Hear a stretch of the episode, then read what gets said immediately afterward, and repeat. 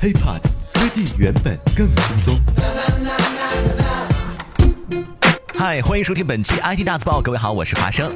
虽然三幺五晚会已经过去了一个多礼拜了，但是呢，关于三幺五带来的影响还远远没有散去。每年到了三月十五号，中国三类人群最忙，一个呢是咱们消费者，欢聚一堂，随时准备上去维权啊；一个呢是各大行业的领导们，那个叫做心惊胆战的坐在电视机前，生怕自己被点名。三呢是三幺五的调查团们，他们呢早已签署了保密协议，就等时机一到，将商家的小黑本儿全给你抖出来。之前的三幺五呢，想都不用想，中枪的肯定是汽车呀、药品呐、通讯等这一类传统的大老粗行业。而今年的这些行业，哎，显得却是风平浪静。作为新兴经济的互联网行业，则成了一个重灾区。十一个被曝光的主题，其中呢，八个都是互联网行业。今年从饿了么黑心外卖打响了三幺五第一枪开始。二手车交易、车一拍网站偷你骗你没商量，海淘儿童用品不合格率达到百分之三十三，手机应用插件恶意吸收话费，公共免费 WiFi 盗取你的一切隐私，淘宝、大众点评、App 应用商店里猖獗刷单等等等等啊，一系列。我们想当然的认为便捷了咱们生活的这个互联网产品啊，结果呢却通通在当天晚上上了黑名单。为什么呢？为什么这次互联网行业被集体扫射成了重灾区呢？其实呢，互联网行业在当天成为了重磅，在很多行业人士看来是早就命中注定的事儿。怎么讲？从行业的技术来看吧，咱们来看啊，这两年呢，很多崛起的这个啊行业小巨头，基本上呢都是所谓的互联网加，他们本身带有新兴市场消费升级的标签。从早起的团购啊，到现在的打车、外卖、二手车等等等等，这些新发展起来的行业呢，都是市场的宠儿，拥有着动辄啊百万、千万的庞大用户群体，在我们的生活中占有着举足轻重的地位。不论是估值啊，还是用户数量啊，呈现的都是几何式的倍增，也就是传说中的现象级的产品。当然。这些产品呢也有天然的这个吸附眼球的功能啊，到哪儿呢都是 focus 焦点。如果咱们要说硬说是枪打出头鸟，那也不是不可以。当然啊，互联网成了本次三幺五的重灾区，还有一个更重要的原因，就是行业的高速崛起带来的野蛮发展。我们的互联网时代呢，经常听到的一句话就是跑马圈地啊，用户经济。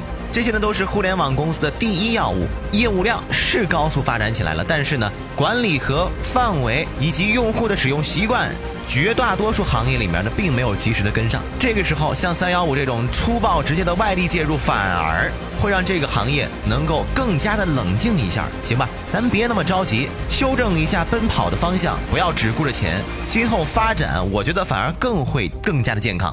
咱们再具体的回到这一次三幺五晚会当中，就说野蛮这个事儿啊。当天晚上呢，饿了么成为了最大的亮点。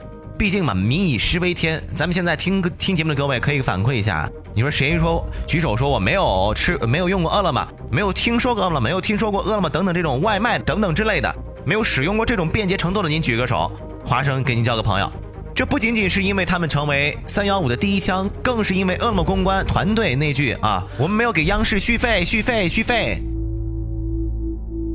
因为那句我们要发布重要声明了，求扩散求涨粉儿，基本上的所有的小伙伴都表示惊了个呆啊！一个这么大的公司公关团队啊，公共团队到了这个时候了，还跟人嬉皮笑脸的这种态度，你这心也是贼大了啊！呃，难怪有央视级的传媒直接回复到：你不是该给我们续费了，是该给你们的智商续费了。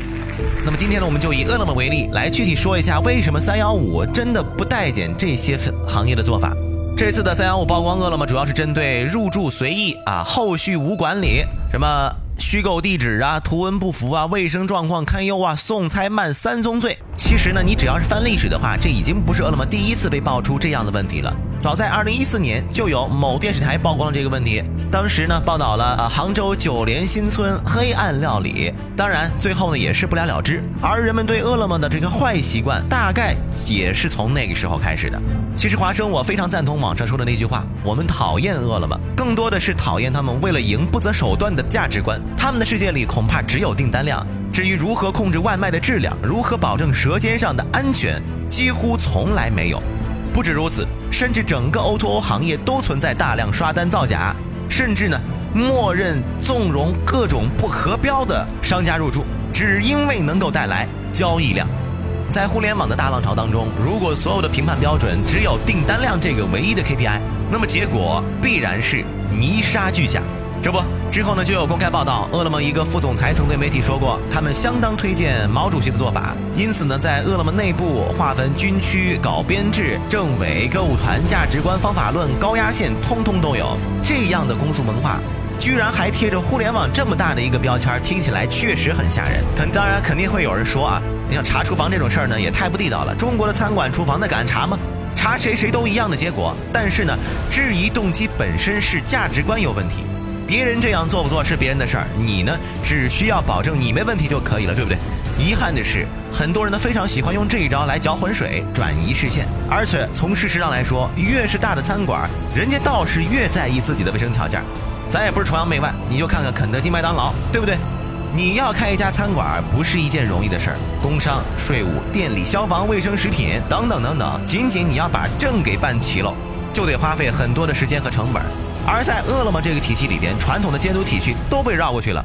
工商部门呢不会根据饿了么登记的信息去查工商登记，税务部门也不会从饿了么的这个代收税入收入当中直接扣税，卫生部门连饭店在哪儿都不知道，我怎么去监督卫生呢？消防电力就更不用说了，所有的监管只靠饿了么自己的监管体系。可能听到这儿呢，很多朋友都说，那这个工商这些传统的监督体系也有问题。但是呢，饿了么你既然做了这么大一个盘子，把所有的招牌都扛在自己的肩上，那出了问题，你更应该自己背锅。不过呢，肯定也有人说啊，饿了么只不过是点儿背了一点儿，毕竟呢，咱们谁啊？你说没有用过外卖公司给提供的服务啊？事实上呢，咱们自己为了自己平时生活当中的哎提供了一些便利。进而会产生一些认同感，这件事呢，谁都会有。华生刚开始呢，在没有深查这件事情的时候呢，也是挺同情的。但是呢，真真的没有必要为这些公司这么做，我们都要去给站队。除非你喜欢吃地沟油，除非你喜欢别人用嘴直接撕开你的火腿肠，然后炒给你吃，那华生没得说，咱们也不是朋友，咱们也不可能成为朋友。但是后来深查了这件事之后呢，华生不仅没有了同情感，还想送他们一句话：疼了吗？疼了别叫妈。叫疼了吗？我们呢可以大胆的下一个预测，饿了么肯定不是第一家，也不是最后一家。只要互联网行业没有自己给自己关好个笼子，自己呢没有给自己设置明确的道德底线、价值底线，在互联网这个风口还没有关闭的条件下，大家继续萝卜快了不洗泥，那么可以肯定的是，明年的三幺五咱们走着瞧，互联网行业照样是重灾区。OK，本期 IT 大字报就到这里，也欢迎大家关注我们的喜马拉雅账号。如果想和华生取得更多的交流的话呢，可以添加我的个人微信 T R U E H A M。我们下期再见，拜拜。